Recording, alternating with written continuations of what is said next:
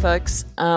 Today I'm interviewing I don't know what you call unsung heroine or whatever of the battle to save New South Wales's food bowl, the Liverpool Plains, from CSG mining.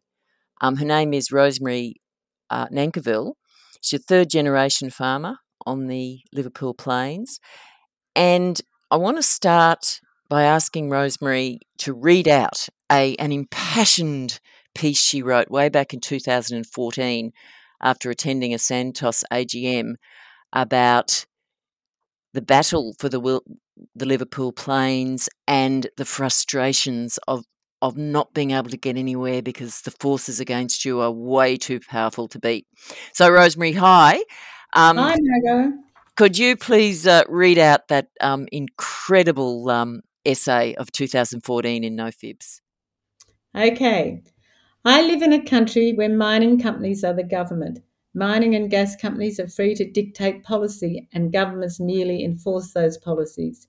Our politicians have proven to be corrupt, or if not corrupt, to be governing in the knowledge that their colleagues have been engaging in corrupt behaviour. How disappointing they have become, and how out of touch with we punters that voted for them to represent our interests. Take the proposed mining and gas project for the Liverpool Plains. Mining and gas licence were granted here by the now disgraced ALP New South Wales Minister Ian Macdonald.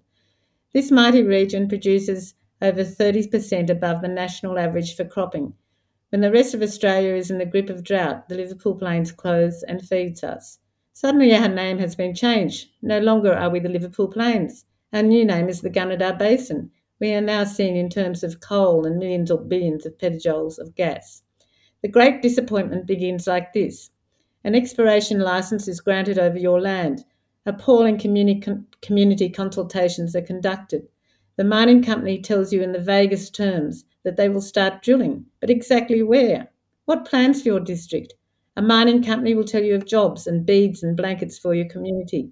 They will never tell you of the final outcome, the empty, voided land and the destroyed water resources and landscapes. Trips through the Hunter Valley give us a glimpse of our future. It should be thought of as our national shame.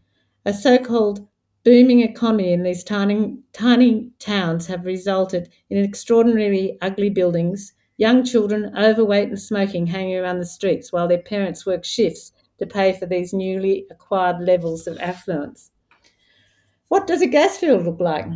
The best you can do is Google the equivalent in America, as surely those photos of holding ponds, compressor stations, dirt roads, and endless drill sites in Queensland must be an exaggeration.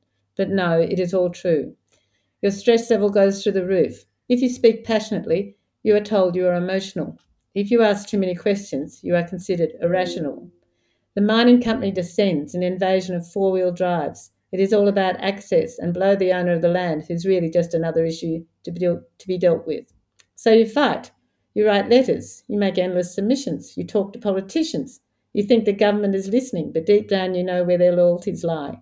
And you know for sure that they have no idea what a balanced economy looks like. You go to public meetings. You demonstrate. You meet like-minded people and are temporarily buoyed. It even turns into a type of macabre entertainment. You think of selling, but by now your land prices have dropped so much you may as well fight it out.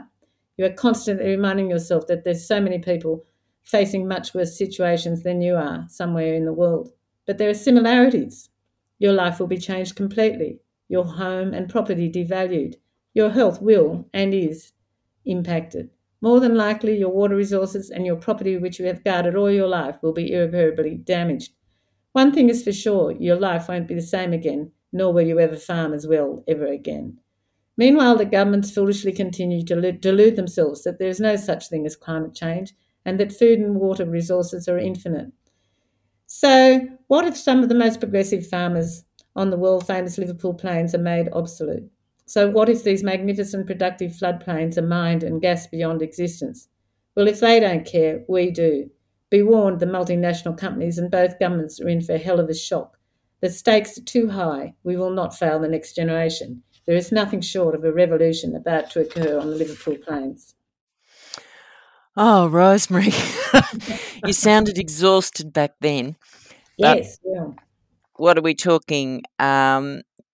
3 years later, the Santos CEO said they had no plans to drill wells in the Liverpool Plains.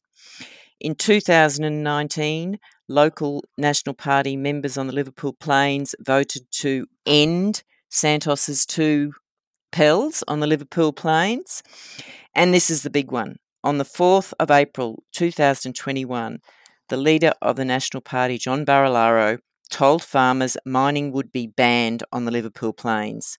There's no turning back, he said. This is about banning and ending any chance of mining on the Liverpool Plains. You must have thought you'd won, and yet a short time later you'd lost, and they announced that there were active wells and there's active PELs so they could explore, and now we've got a pipeline planned, and it's very clear that there will be CSG mining on the Liverpool Plains. What happened to you when you realised that you'd been lied to in 2021? Well, we took a little time to recoup and to think about it. I think when Barilaro was making those announcements, probably all our lives we've just looked at him and thought he's just a miserable little creep who's very untrustworthy, so we were a little bit sceptical about it. It took us a bit of time to regather our resources, because this was a much bigger project across the whole of the Liverpool Plains. We brought in other communities that had been fighting against the coal mines and believed in the farming futures.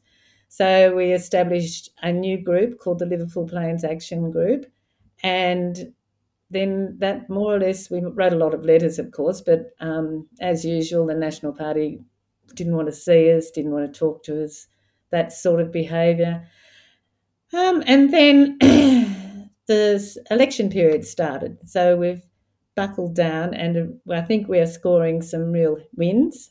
We have been hosting the independents, federal independents, to show them around the Liverpool Plains, and their response has been fantastic.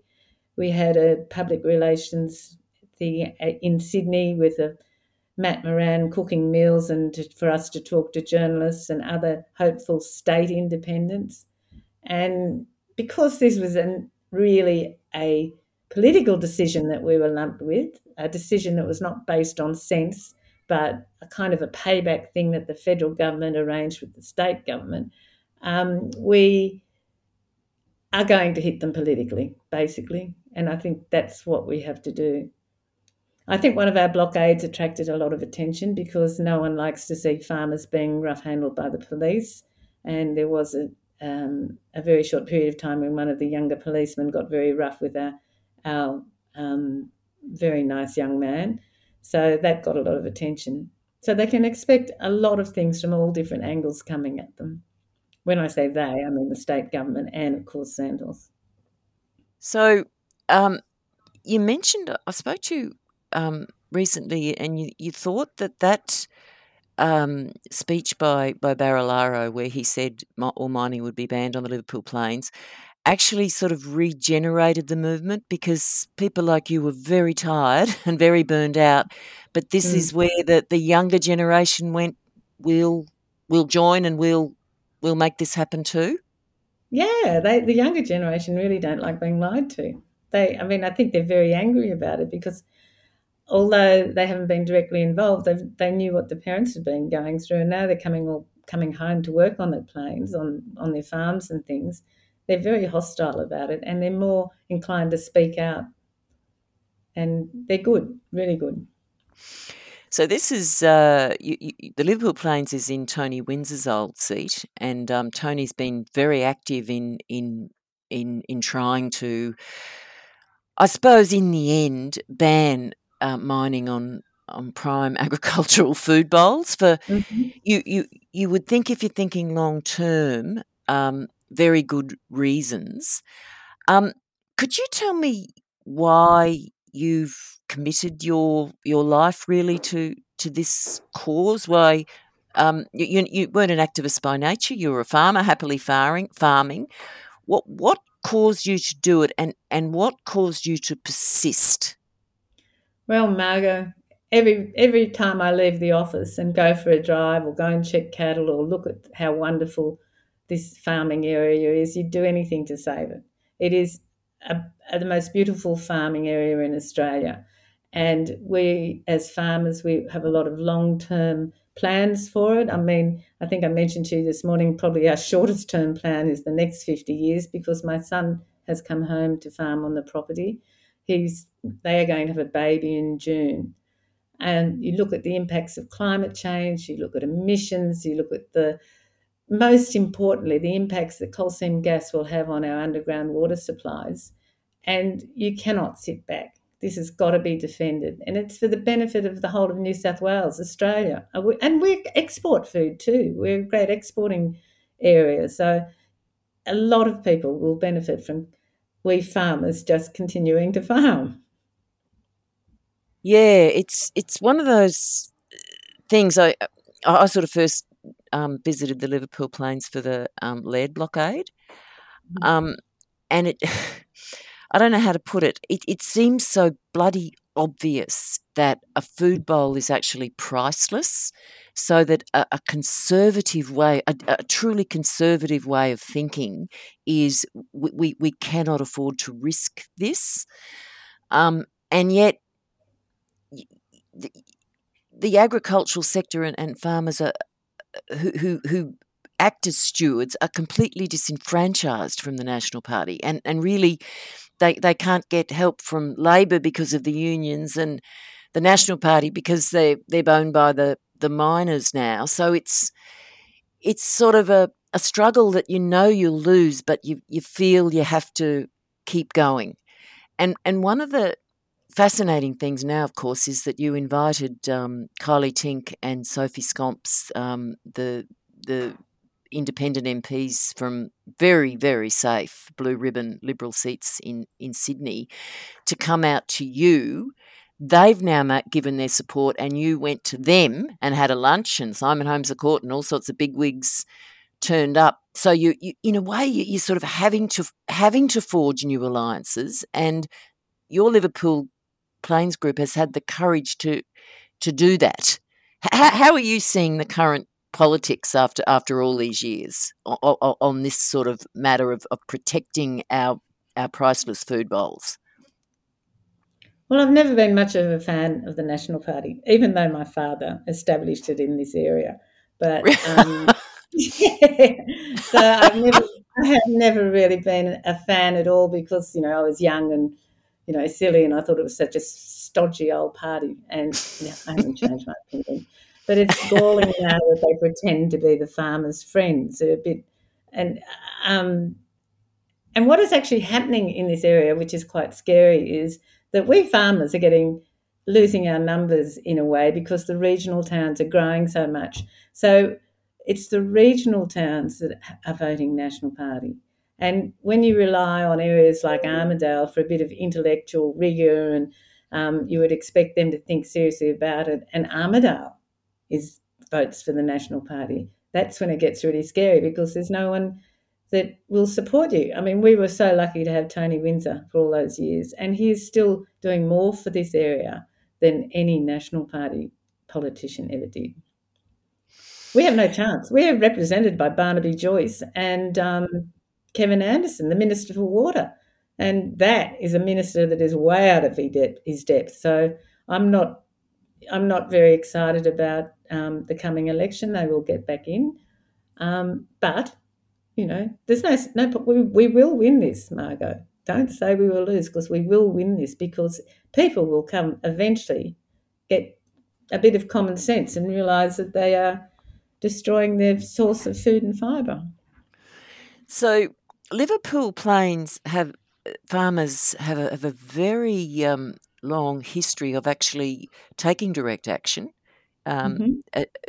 You told me there were two very long blockades in 2011, and of course the Laird blockade in 2014 was huge, trying to stop Whitehaven, you know, chaired by Mark Vale, former National Party leader, cut down an endangered state forest for a coal mine, and you had a farmer, Cliff, actually hosting the blockade camp on his farm.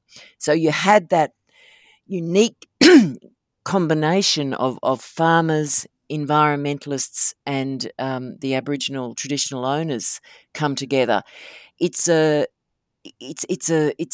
fascinating combination that hasn't worked yet, and it sounds like you are reaching out to the Liberal independents because the coalition somehow you've got the city people have got to join this fight. If they don't join the fight, you've lost. I remember the Leard blockade, people came from all over Australia. So it's not only sort of trying to get action at the New South Wales state election, it's also trying to build a movement that can actually, you know, do what happened in Bentley, where the entire community says no and the government has absolutely no choice but to back down. Mm-hmm. Mm-hmm. Well, we actually do think we're going to win. And we how are you going to win it? Okay. Oh, we will win. So we have, I believe, we're winning the favour of the independents. One of the big issues that is completely different now than last time round, and say for Bentley and well, not so much Bentley, but in the past, it's the issue of climate change. Climate change 10 years ago was considered to be some airy-fairy thing. No one believed in the science of it. We have climate change that is a really big issue that is right behind us, and that brings in the Climate 200 people and the independents in Sydney. And I believe there's a change coming that people will suddenly, believe in climate change, and they will see what a disaster this is going to be. At the moment, the gas industry is saying that they're a transitional fuel. Well, that's just wrong. The gas is in short supply. They're exporting 73% of the gas out of Australia. 13% they use to process that gas. They are the biggest gas users in Australia, not the people. It's just these bloated companies that are making a quid out of us. So I think we will win. Well, I'm sure we will win because I can't waste more time on this unless we're going to win. I noticed that a Darling Downs food bowl farmer, Lisa Balmain, came down with the independent candidate at the last election, Susie Holt. Is there a movement to bring farming groups and conservationists and Aboriginal elders to bring the activism in the different states together to have a sort of a national approach to this, and in the end, really forming a new regional alliance, a new party actually representing the agricultural sector and the need to preserve our food bowls. Well, yes. We fully intend to support the Cecil Plains Darling Downs people as much as we can. I think the difficulty lies in the distances between us. Mm. So it's not so easy to get a mass amount of representation. I think that there's real hope with all the independents that are coming because people are really cheesed off with the two-party system. Liberal and Labor are into this up to their eyeballs. They don't think. Labor is possibly a little bit more open because they're starting to realise the pressures of climate change. But I have no hope for the Liberals and the Nationals because this decision to extract gas on the Liverpool Plains was made by a Liberal federal government and a Liberal state government. Mm. So they're not going to come to the party. And the National Party we've lost years ago. It's so ironic in a way that Tony Windsor was the independent member for New England and did the water trigger and et cetera, et cetera. Then you went to Barnaby and it seems to have gone more national as it happened. And I know there was an independent stood in 2019, Adam Blakester, but he couldn't breach the wall. Are there any people who could actually reach across and convince national parties to turn who could stand as an independent? Is there any search for the candidate who could really break through? Well, at the moment, we've got a very capable candidate called Mark Broadham, who's a very good bloke. But the capture that the National Party is holding this region to hostage. I mean, they run terrible campaigns. They're dirty little campaigns with grubby programs. They have a lot of money behind them because, well, Santos is their largest donor anyway. Really? Yeah. How much do they donate? Oh, well, what's on the AEC declaration was $114,000. But, you know, if you donate to an individual member, you don't have to claim it unless it's over $11,000. And I have no doubt, well, I have been there when Santos has been riding in New South Wales State Parliament, going to see all the National Party. And they're not talking about, you know, farming or anything. They're there to see how they can assist the Nationals to win, and then they in turn will assist Santos. So it's a pretty corrupt way of doing business, but they do. Okay. So there's two issues, isn't there? There's a pipeline that Santos mm-hmm. wants to build through farms to take gas to Newcastle and Sydney. And then there's what I think has become clear, which is that they are going to activate their 2 exploration licences for CSG on the Liverpool Plains, and they are going to mine. What do you think? Or you say you're going to win. It seems to me you're going to have to win by blockading and getting masses of people on the ground, a la the Franklin even. I mean, you did get quite a lot for the Laird blockade. You were backed by Greenpeace. Is there any chance that you can actually build that momentum to actually physically stop them doing this? Yes, for sure. Yeah, I think so. None of us really want a blockade, Margaret. I've got to tell you, blockades. Oh no, God no. They're really boring. Like the last blockade we ran in a state forest at Gunnedah to stop the seismic testing was a rolling blockade, so they got a little bit further and then we stopped them again a little bit further. So, and, you know, farmers are busy. We can't just drop everything, although now that my son's taken over, I can. But we just can't really drop everything and just go for 24-hour blockades again. But there will be actions like that. Then they will happen. And, you know, the thing about this project is it has no social licence. There were 22,000 objections to the Pilliga State Forest, 22,000. Yep. You know, people get excited if they get 900 objections. So there's the 22,000 there. There's the Gomeroi are on side. The unions actually came out in support of the Gomeroi and against climate change. So they have been quite significant. I think we will get a lot of support and, you know, for a gas company to come in and realise that, say, 3 out of 336 landholders have given them permission to put a pipeline across their country, surely the warning bells are ringing. But not having a social licence is a critical thing to the expansion and development of coal seam gas. If they can't get onto properties, where are they going to go?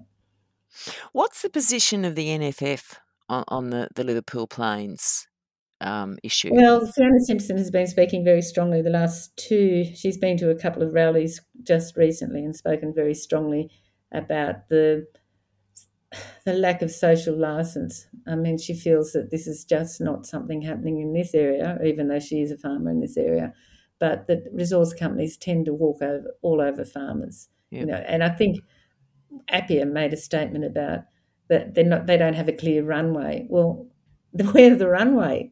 And we don't like being called a runway. So how can they expect to have a runway riding roughshod over all over we farmers? So she's campaigning for that.